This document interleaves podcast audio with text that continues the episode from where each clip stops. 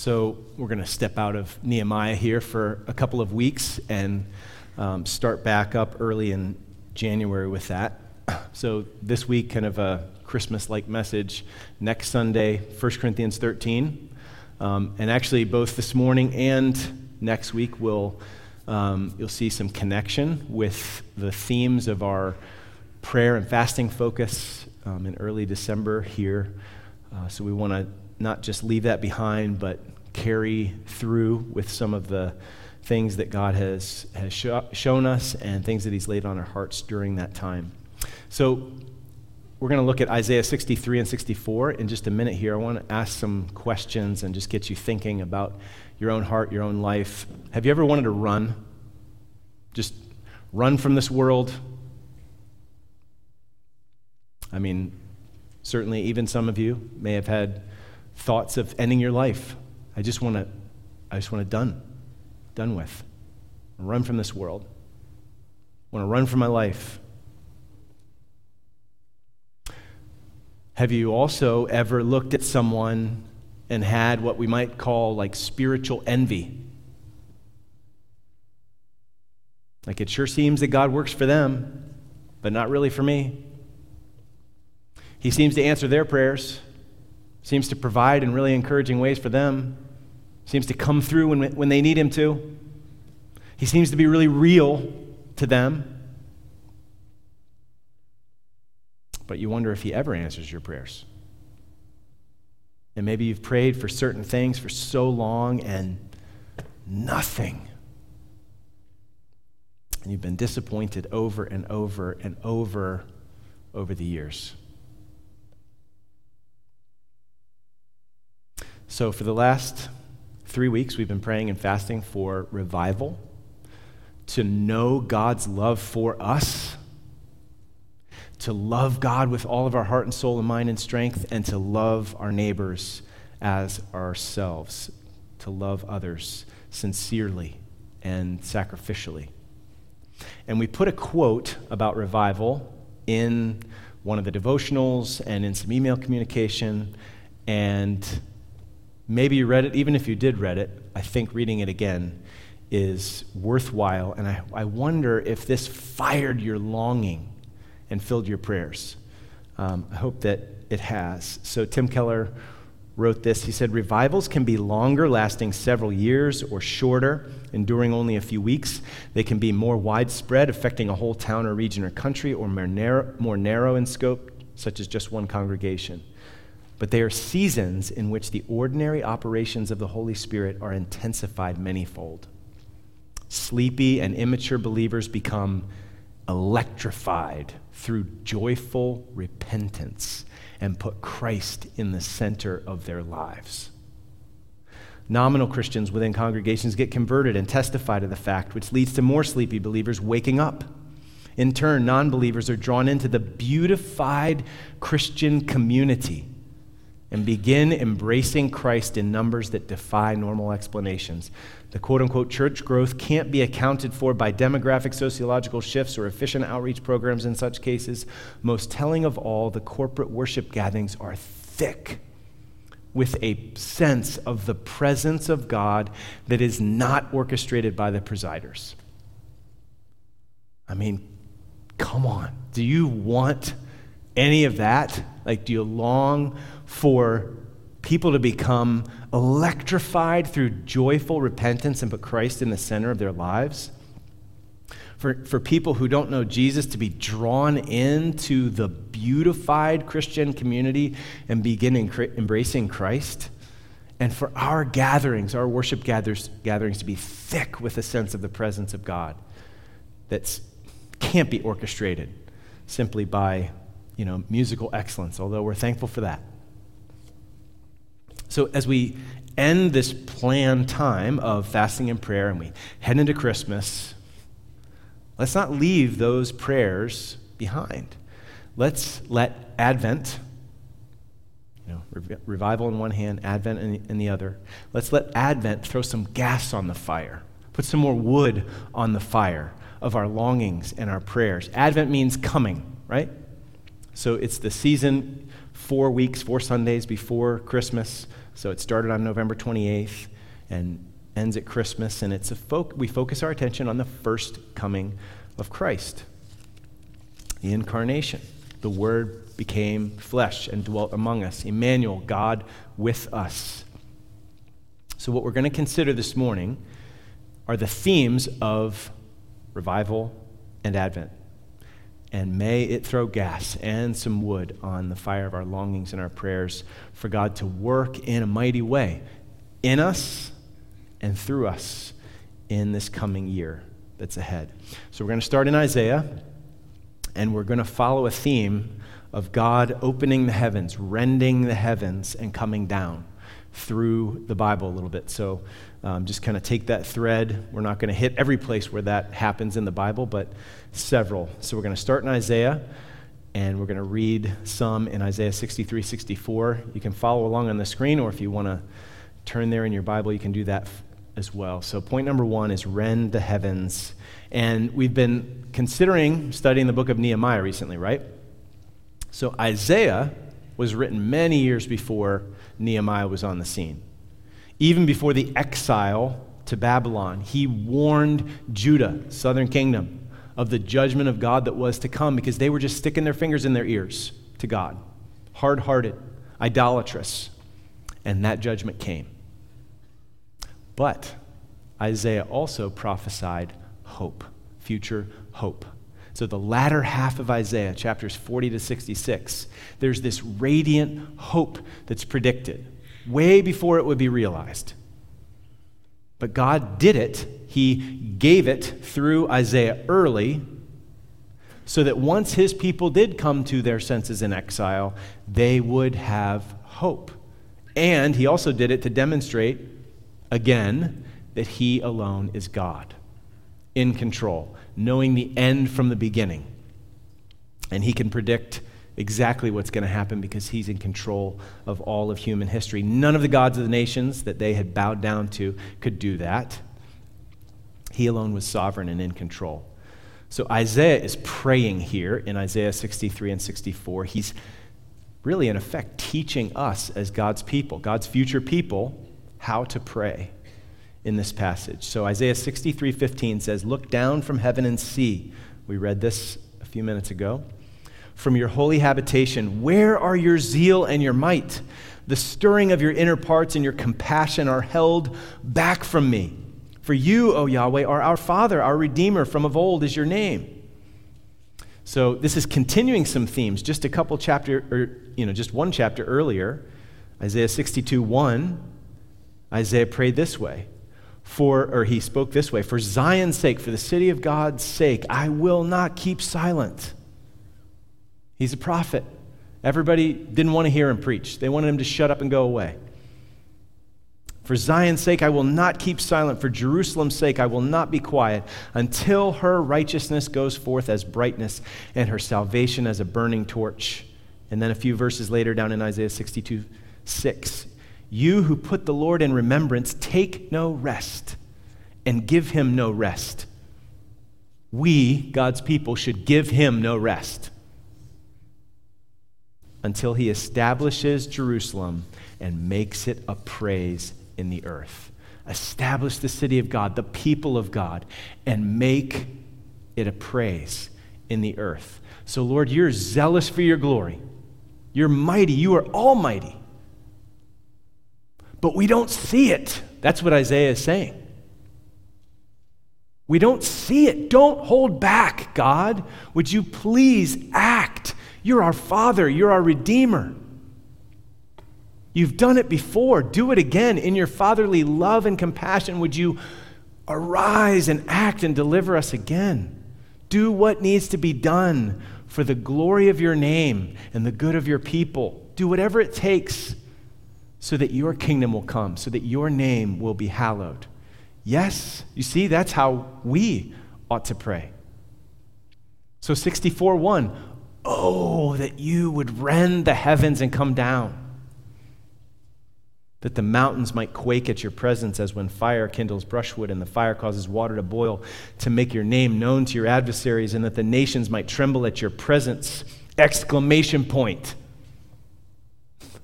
Like, those are in there. Oh, there's like emphasis. This is a heart cry and a longing. You remember when God came down and showed up at Sinai when he brought, people, brought his people out of Egypt? What happened to that mountain when God showed up? It's quaking. It's like an earthquake on this mountain. So when God shows up, you can tell, right? When fire is blazing, you know it, you can see it.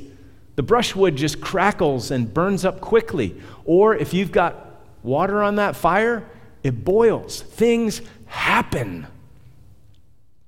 So Isaiah longs for God to come down and do it again, like he's done in the past. Verse 3 When you did awesome things that we did not look for, you came down, the mountains quaked at your presence. Awesome things that we did not look for. So God never violates his character right? He is faithful and true. But that doesn't mean he's predictable. Far from it, right? I mean, who would have expected 10 plagues, water to blood, etc., etc., etc.? Who would have expected getting backed up against the Red Sea? We are toast. And a cloud and the, the water part. I mean, can you imagine what that would have been like to walk through on dry ground? Like, who expected that? He led them, pillar of cloud by day, pillar of fire by night. He gave them bread from heaven. What is this? Who would have expected that? A little later on, he made a fleece dry when the ground was wet, and vice versa. He routed a huge army with an army of 300, and that army was armed primarily with jars and trumpets. He killed a giant threat by the hand of a teenager with a sling. He showed his superiority over Baal by sending fire down from heaven and burning up a soaked, wet sacrifice. He put 185,000 enemy soldiers to death in a moment in response to the desperate pleas and prayers of his people. Like when God shows up, you can tell. Awesome things. Like, don't you want him to do awesome things again? Verse 4 For from of old no, no one has heard or perceived by the ear, no eye has seen a God besides you who acts, who works for those who wait for him. All the false gods, the idols that their hearts and our hearts can so easily fixate on, things that displace God's first place in our hearts that He alone deserves to hold, they can't really do anything for us. Yahweh, on the other hand, no one has heard, no eye has seen a God like this who works for those who wait for Him. So, why does it seem that He's often sitting idly by? If He's this grand worker, like, would you do something. Anybody been discouraged? You know, looking around, I mean, we could list news events. Maybe just if we stuck with news events, sadly, in the church in America, abusive pastors, deconversion stories of well known former, what do we call them? Former professing, professing Christians, and the ripple effect and how that impacts others who were impacted by them. Ravi Zacharias' wolf like manipulation and abuse. Why? Why did you let this happen? Why don't you do something? But it's not just out there, right? It's also in here, it's in our lives. Heartbreaking, terribly painful circumstances, physical suffering, some of it terrible, some of it interminable mental suffering, emotional suffering, some of it terrible, some of it terribly discouraging. Habitual sins that we try to fight and too often give into and we hate and we pray that God would take it away. And we feel helpless and hopeless. Why won't you do something? Look down from heaven and see where are your zeal and your might? The stirring of your inner parts and your compassion are held back from me. Oh, that you would rend the heavens and come down. That's an Advent cry. Where are you? Why won't you show up? Why won't you do something? But wait, just let's not forget that apart from Jesus, that prayer, do we really want God to answer that? Like, apart from Jesus, if God comes down, we are in big trouble. I, I love this section in C.S. Lewis from the book Miracles. He says, Men are reluctant to pass over from the notion of an abstract deity to the living God. The pantheist God does nothing, demands nothing. He's there if you wish for him, like a book on a shelf. He will not pursue you. There's no danger that at any time heaven and earth should flee away at his glance. But the question is what if he does pursue? What if he does show up? Like when the line pulls at your hand, when something breathes beside you in the darkness. It's always shocking to meet life where we thought we were alone. Look out, we cry, it's alive. An impersonal God, well and good. A subjective God of beauty, truth, and goodness inside our own heads, better still. A formless life force surging through us, a vast power which we can tap, best of all. But God Himself, alive, pulling at the other end of the cord, perhaps approaching at an infinite speed, the hunter, king, husband. That is quite another matter. There comes a moment when the children who've been playing at burglars hush suddenly was that a real footstep in the hall? There comes a moment when people who have been dabbling in religion suddenly draw back, supposing we really found him. We never meant it to come to that. We're still, supposing he had found us. So there's this uh, science fiction writer, Arthur Clarke, who wrote Two possibilities exist either we are alone in the universe or we are not. Both are equally terrifying. Our God is a consuming fire. Apart from Jesus, we are toast.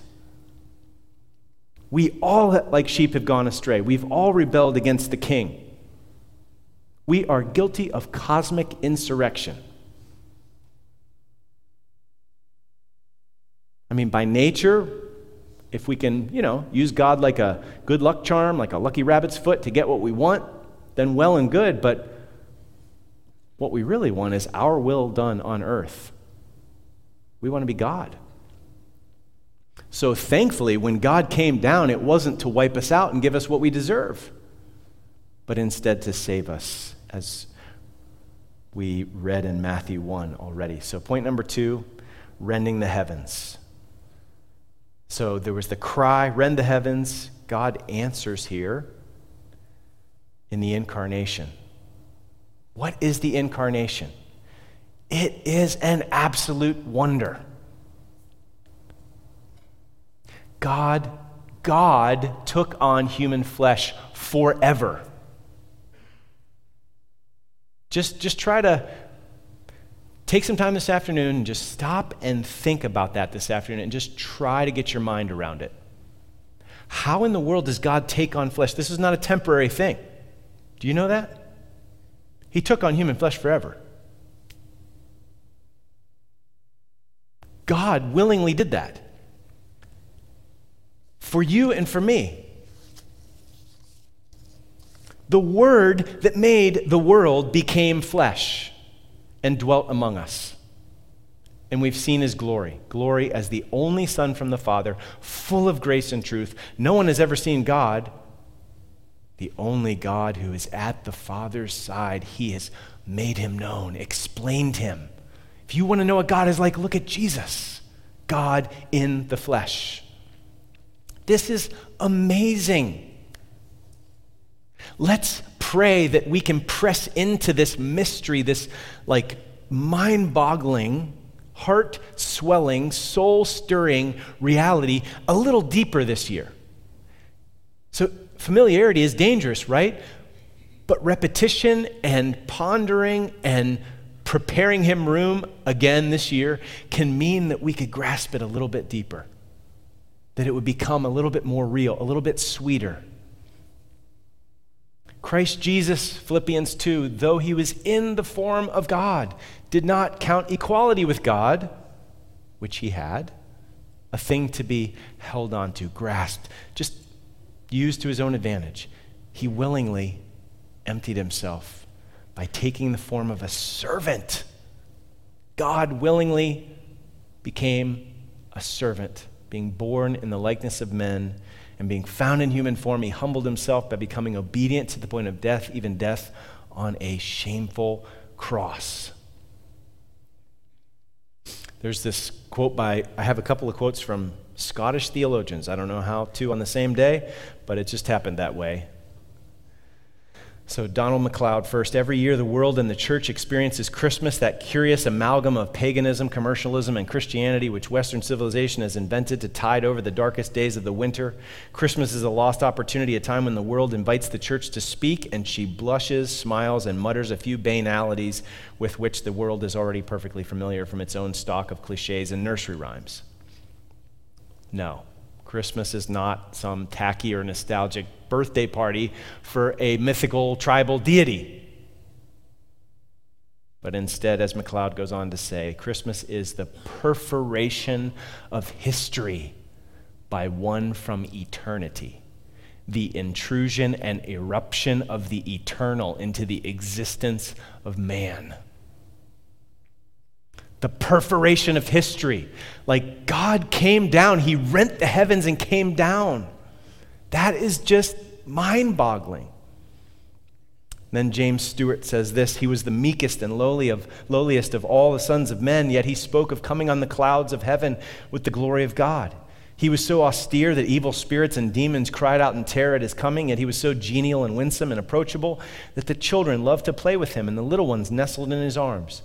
His presence at the innocent gaiety of a village wedding was like the presence of sunshine. No one was half so compassionate to sinners, yet no one ever spoke such red hot, scorching words about sin.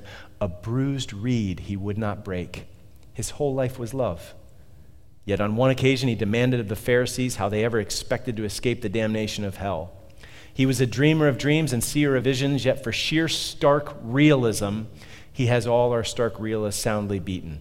He was a servant of all, washing the disciples' feet, yet masterfully he strode into the temple, and the hucksters and money changers fell over one another to get away from the mad rush and the fire they saw blazing in his eyes. He saved others, yet at the last himself he did not save. There is nothing in history like the union of contrast which confronts us in the Gospels. The mystery of Jesus is the mystery of divine personality. God came down. He rent the heavens and came down. And in a way that no one expected, awesome things. So we live on this side of the resurrection, right? And we've heard it so often that we no longer wonder that's G.K. Chesterton quote. But it's not because we suffer from want of wonders, it's because we suffer from a want of wonder. Oh, God, awaken our wonder. Give us our awe back. Help us to be in awe of the right things. We often wonder at the wrong things. Like, I don't know about you, but I, I don't trust myself with this. We can get more impressed with an iPhone than with the human eye. We can say ooh and ah more at fireworks show than at the sun, which, granted, is kind of a, you know, average star as stars go, but just mind boggling on its own. So take that star that I think, here's the thing I, I kind of dip into the star details and data here and there. And so the star you're talking about, Brian, I think I have not read about that one yet because I thought it was the, the orbit of Jupiter. But the problem is they just keep finding bigger stars. The problem. That's actually a good thing, maybe. But just, I mean, there are trillions apparently of galaxies with hundreds of billions of stars like this. Our star is average. Like those, those numbers are kind of mind boggling, but they start to get at the, the grandeur, the just absolute vastness of the universe. And this is just God's finger work. And then that God shows up. Like, Imagine taking that star that Brian mentioned and put it down into a glow stick. And it's like in the same village with you. like, oh, I really hope it doesn't break, break open. We just trifle with God. There's so much more of who he is to see and to know. And all of that, because of Jesus, because of the first advent, all of that greatness is for us. Like the first advent is amazing. Oh, come down by your Spirit and help us see your glory. Help us see your glory this Advent season. Help us see your glory in the Advent. May we wonder at the wonderful counselor, the Prince of Peace Okay, why did he come? We know this to save us. So think about it the incarnation. He had to take on flesh and blood. Hebrews 2. He's inhabiting our place, our skin. He's not above us only, but with us, as one of us, for us. So full identification with us so that he could represent us so that he could substitute for us in our place on the cross so that he could reconcile us. Full identification, for representation, for substitution, for reconciliation. Yes, the first coming of Christ, which leads to the next rending. So that's the incarnation. Let's look at Matthew chapter 3 the baptism of Jesus. Then Jesus came from Galilee to the Jordan to John to be baptized by him. That's kind of surprising, isn't it? Don't you think it should be the other way around? John thought it should be the other way around. John would have prevented him saying, I need to be baptized by you. And do you come to me? But Jesus answered him, Let it be so now, for thus it is fitting for us to fulfill all righteousness. Then John consented. And when Jesus was baptized, immediately he went up from the water, and here it is again Behold, the heavens were opened. It's the same verb as Isaiah 64 rend the heavens. The heavens were opened to him, and he saw the Spirit of God descending like a dove and coming to rest on him. And behold, a voice from heaven said, This is my beloved Son, with whom I am well pleased. So, why did Jesus need to be baptized by John the Baptist? not for repentance. He was without sin, not for his sins, but for ours. Again, the baptism, you're going to see a pattern here incarnation, baptism, cross. Ready? Full identification. Let it be so now for righteousness' sake, to fulfill all righteousness. He's fully identifying with his sinful people for representation, to represent us before God, to be our substitute. Do you remember in John 129 when Jesus you know, walks by, John the Baptist said, Behold the Lamb of God who takes away the sin of the world. Substitution. That lamb in our place. His blood, not ours. For the sake of reconciliation. So the rending of the heavens at Jesus' baptism is actually a foreshadowing of the cross. It's also stamp of approval on the Son. This is my beloved Son. Listen to him. In him I'm well pleased. But it's also a foreshadowing of the cross, where Jesus fully identifies with us, God in the flesh, to represent us so that we don't have to suffer eternally for our sins, to be our substitute, that we might be reconciled. He made him who knew no sin to be sin for us so that we might become the righteousness of God in him. Which leads to the next point the rending, not of the skies, but of the curtain. So at the cross, the substitution for the sake of reconciliation was completed. It is finished. The payment was fully made for us. Full identification, for representation, for substitution, for reconciliation. The curtain in the temple was rent, it was torn from top to bottom. Why? So that we could enter in. To God's presence. So that we could be reconciled forever. The curtain was torn, Jesus' body was torn. So that we could be healed. So the heavens were rent in the incarnation, the baptism of Jesus, and the perfect fellowship of the Father and the Son was rent, was torn on the cross, so that the curtain would be rent and we would be brought into God's presence, Holy of Holies. Brought in, reconciled, adopted, healed. It's all ours in Christ now. And now, we long for and we cry out to God to rend the heavens and come down again. Ultimately, at his return, to right every wrong, to heal every hurt, and to make all things new. And in the meantime, we continue to cry out that he would work to help and strengthen and deliver and heal his people en route to that final return. So, for Zion's sake, I will not keep silent. And for Jerusalem's sake, I will not be quiet until her righteousness goes forth as brightness and her salvation as a burning torch. You who put the Lord in remembrance, take no rest and give him no rest until he establishes Jerusalem and makes it a praise in the earth. So we continue to cry out as his people, Oh, that you would rend the heavens and come down.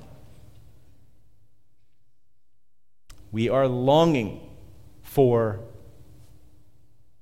everything made new.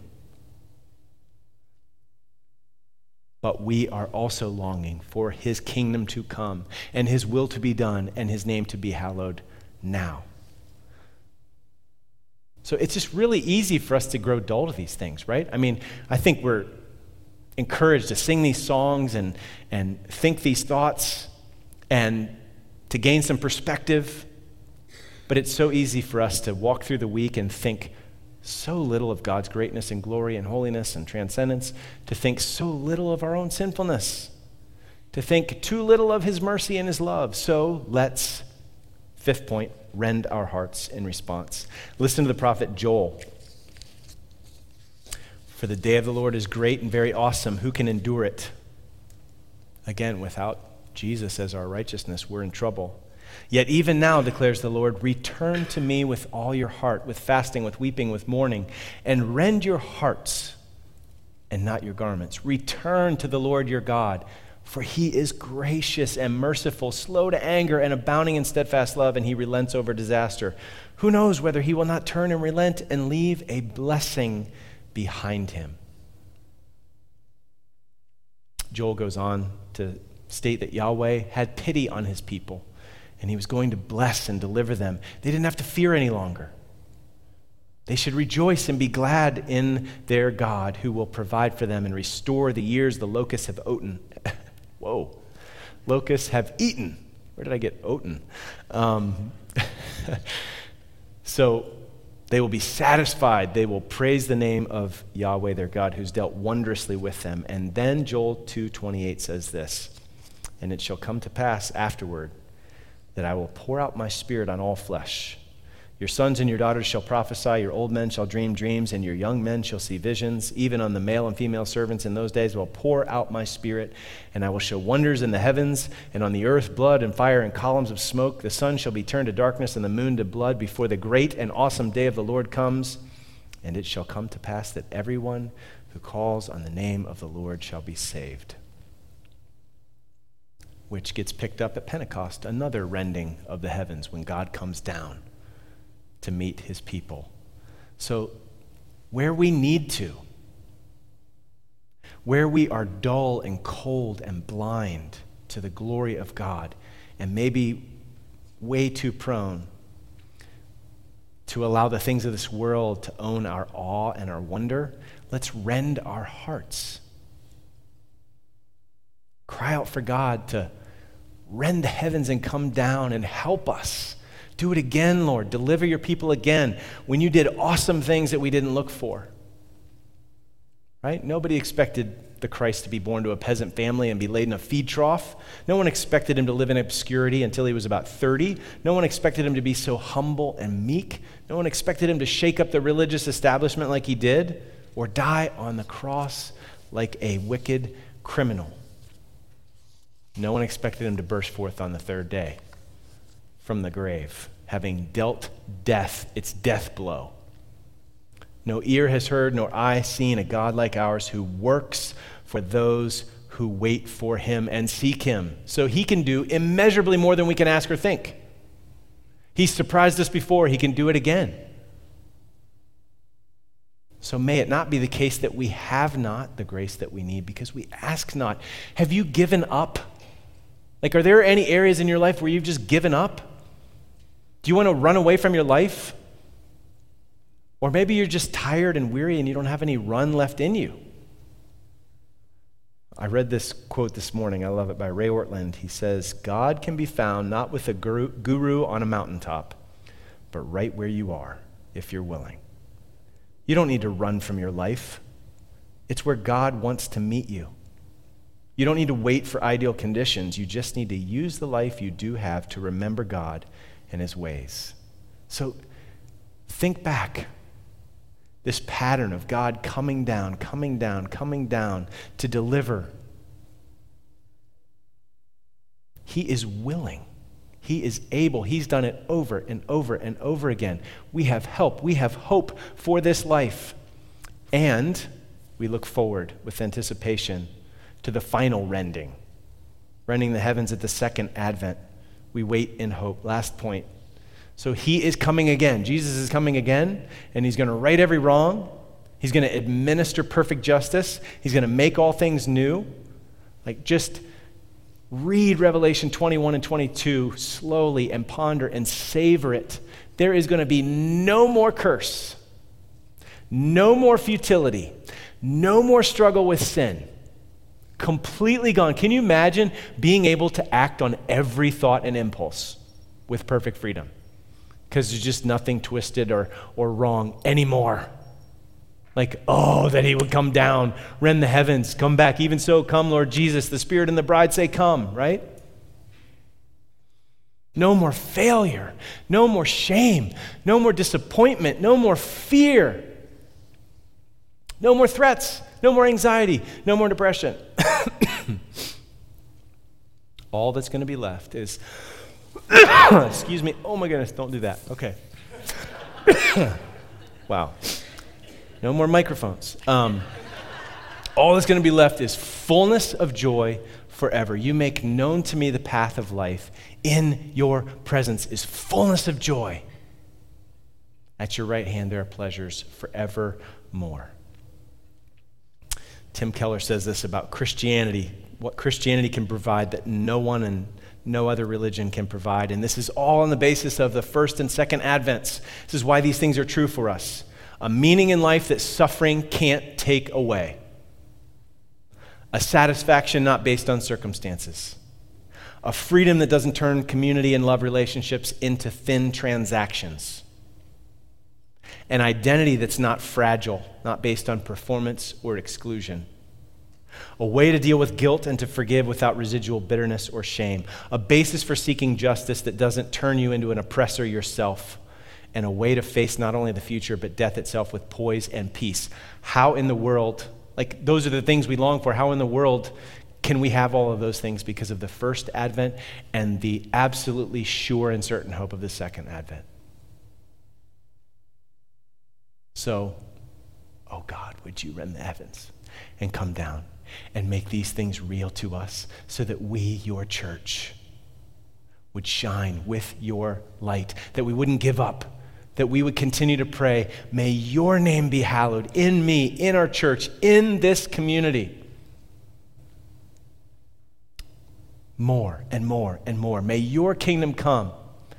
Help us, Lord, to willingly submit to your kingship in every nook and cranny of life and help other people to bow the knee now so that they're not forced to at the end when Jesus returns. so that we will continue as his people to ask and seek and knock and not lose heart and give up. So let's pray, Bethel, and not lose heart. And if that's going to be the case, we need to make sure we don't lose sight of our Father's heart. Demonstrated so beautifully, gloriously in mind boggling ways in the advent of his son.